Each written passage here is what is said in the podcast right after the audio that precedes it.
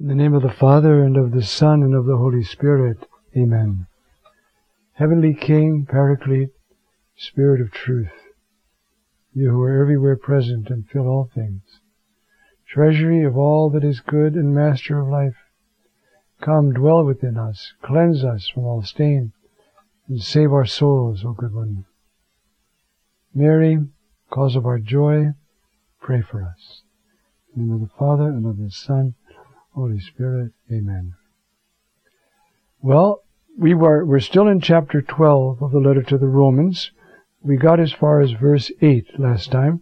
So we're going to pick up now at verse 9, which marks a a um, slight division in the text. Remember, if if in exhortation, then in exhorting, sharing in sympathy, the one presiding in earnestness, the one showing mercy and cheerfulness, direct address to the people. Then let love be sincere. You can see he's changing his thought a bit. So, the direction of his thought. Now he's going to talk about let love be sincere, detesting what is evil, and so forth. And so it's a little division. That's why I stopped last time at verse 8, so we could pick up again here in uh, uh, verse 9 of chapter 12. Let love be sincere. Uh, I lost my Greek text someplace. In, ah, here it is. Excuse me.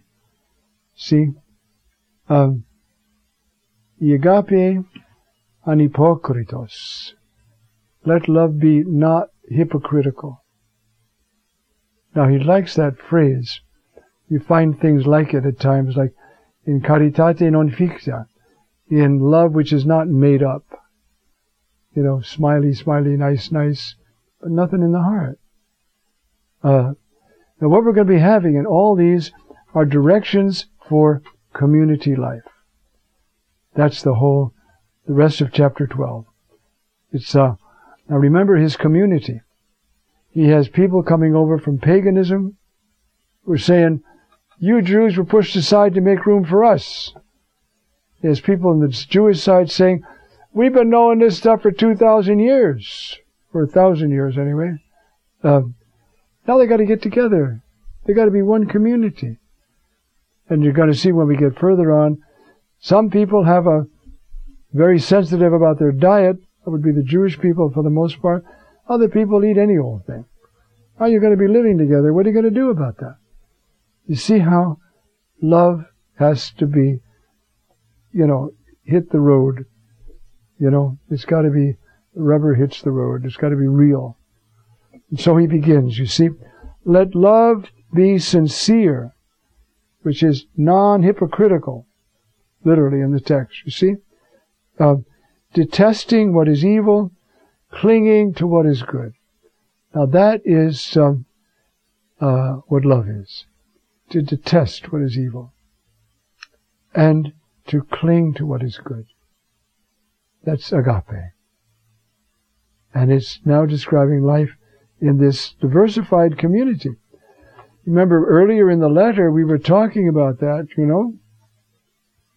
Don't forget, you Gentiles, that branches were, were cut off so you could be grafted in.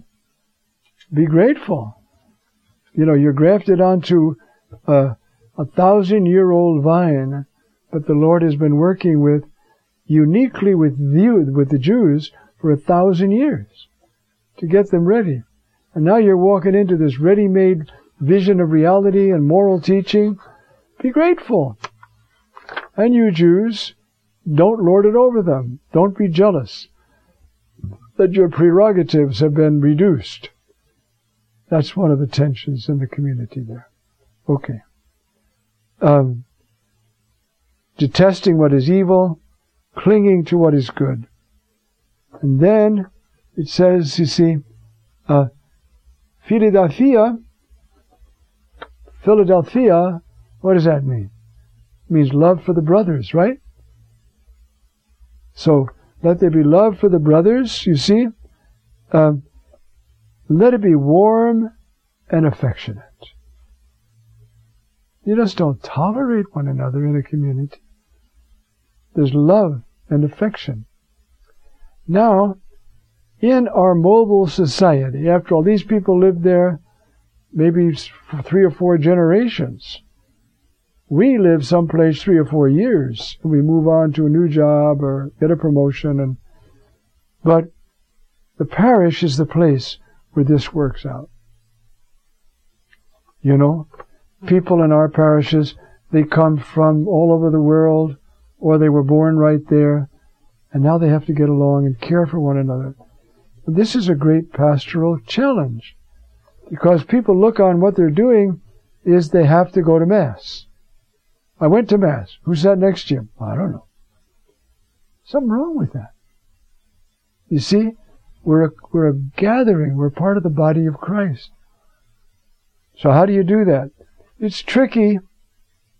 Some people have like coffee and donuts after Mass, and people stay. Not everybody, but some. That's a wonderful practice. Something. So that we care for about one another, and not just uh, sit next to one another at Mass and then go home, and have nothing to do with the parish or the other parishioners till next Sunday. Something wacko about that. It happens in our big, especially suburban parishes. Downtown, a lot of them are still more national parishes, and they all know one another and they all speak Italian or Polish or something. Out in disturbia or suburbia uh, is a greater challenge. So, be warm and affectionate. I see that, and it's beautiful. And how many people stay chatting after Mass? That's also beautiful to see.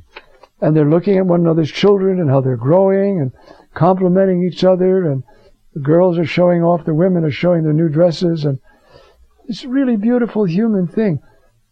And I love to see that. You know, sometimes there's as many as 40 people out in front of Mass chatting. That's why it's always good not to have steps too quick because they run down the steps and they run home. Have an esplanade of some kind where people can uh, stay and chat. They're outside church so they can talk, but they're not on the bottom of the steps looking for their car. Because, my friends, the Christian life is a life of mutual love and care. It's caring about the people who are in your community, even though we're very mobile compared to this civilization. You see? So let it be, you see, uh, you know, your love, and then uh, outdoing one another and showing respect. Wouldn't that be something? You know, showing respect. When was the last time you helped an elderly person coming out of Mass? Do you ever look for one? Do you ever talk to one? You see, when everybody lives in the same neighborhood, about two or three blocks in the city, this is Rome, cities, apartment houses, not great, but apartment houses, and um, uh, so they all know one another. We drive three and four miles, maybe more, to get to the parish, and we drive three and four miles home, and we don't know anybody. That's what's got to change. And it changes to the degree that the preaching is good, that the celebration of the liturgy is good. People leave the liturgy then, they haven't just gone to Mass. They have celebrated the Lord's passion and resurrection with the brethren, which is the whole point. That's why the music is important too. So, Paul goes on, an unflagging zeal, fervent in the Spirit, serving the Lord. Isn't that beautiful? Uh, fervent in the Spirit, uh, zeontes, boiling, on fire for the Lord, on fire for the parish community, on fire for the neighbors.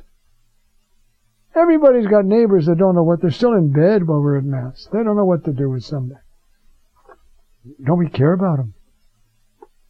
Now, in the parish I help out in, about every two or three months, the pastor goes with three or four others, at least to all the non-practicing Catholics, and knocks on their door and invites them to come.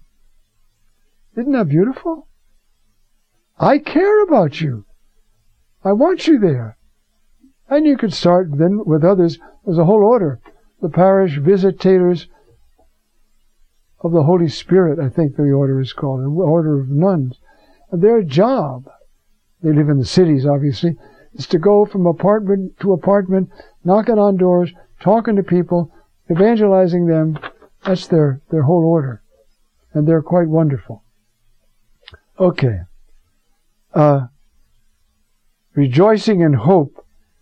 See, it's hope that gives us joy, right? Hope that gives us courage, too. You know, if you're playing football, it's the fourth quarter, halfway through, and the other team has beaten you 63 to 6, not going to be much exertion on your part. You've lost hope of winning that game. So you're not going to have the same courage.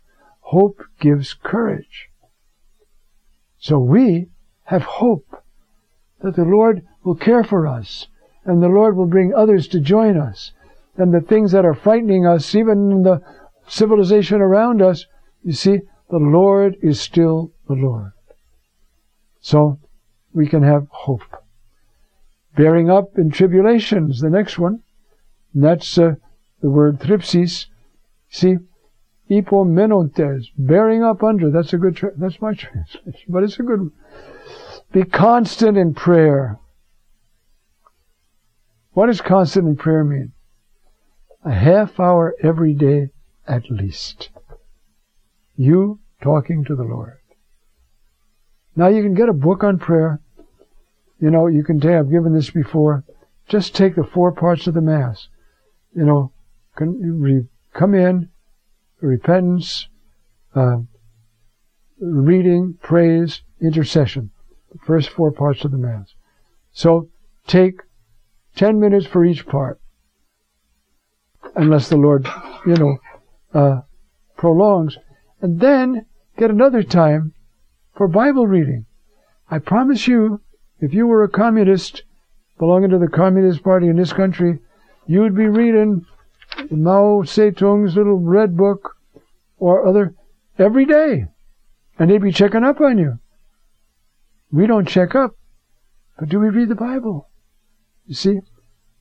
Uh, constant in prayer.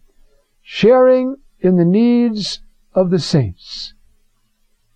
Do we know anybody in the parish who needs help? Yes, we do. You can be discreet about it. You can put it on the, you can give it to Father Jones, who'll give it to the Smith family or whatever. But um, uh, a way that you uh, share in the needs of the saints and zealous in hospitality. We have people coming to visit the parish and they need a place to stay for the night. Do you have room? Zealous in hospitality. These are the simple basics of the Christian life, right? Blocking and tackling. Now, he starts to get a little bit tougher. He starts, um, see, uh, pray for those who persecute you. Bless them. Eulogite. That's tough, isn't it? And now, with government regulations and so forth, and life more inconvenient for us, you see, to uh, bless those. The Lord bless them, bring them to know you, let them have happiness in this world and the next. Jesus, Father, forgive them. You see? Bless, do not curse. Is that easy? No, that can be hard. It can be very hard, depending on how difficult the persecution is. If it's just mockery, that's one thing.